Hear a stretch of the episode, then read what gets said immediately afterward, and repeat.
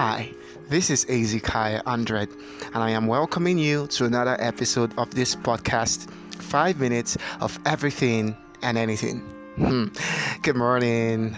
Mondays are busy days, and I know that today is not going to be an exception. Hope you had an amazing night rest. Right. So, a few days back, I did put up a post on a group on Facebook about cheating in relationships, and a new revelation surfaced.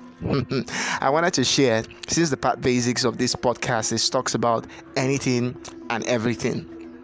Now, did you know that most ladies find it too good to be true that a man can be faithful, that a man can stick to one woman, that a man would not double date? yes, they find it too good to be true. Well, to them, there's no such thing as a man being able to stick to just one girl because they believe it will be less fun or that men are naturally supposed to cheat. Am I just saying this based on imaginary thoughts or feels? Well, the answer is a very big no.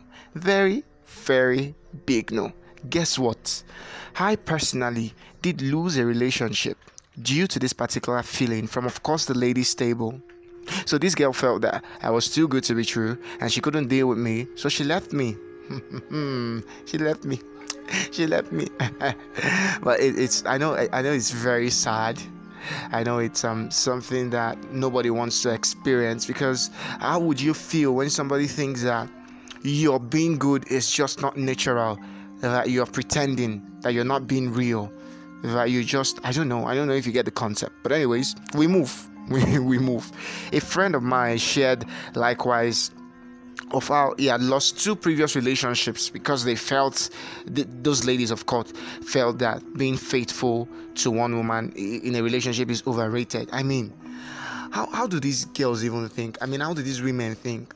One time i saw a post somebody saying I, am looking for a man that is going to be hitting me like you know punching her beating her and stuff.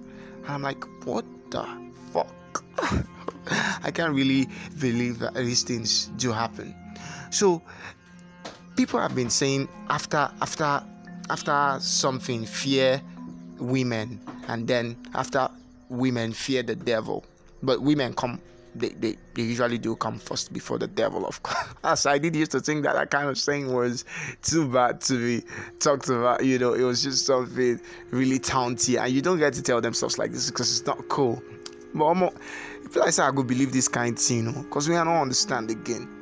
I mean, basically, a girl just wants you to cheat, just feels that you'll be less fun if you don't cheat and if you don't do off things. And I don't know, I don't know. Where's this school of thought coming from?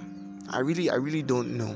You know, it's um, should I say painful or disheartening to know that things can't even go the right way again because certain people are limiting their school of thought to this particular phrase and things are going out of hand.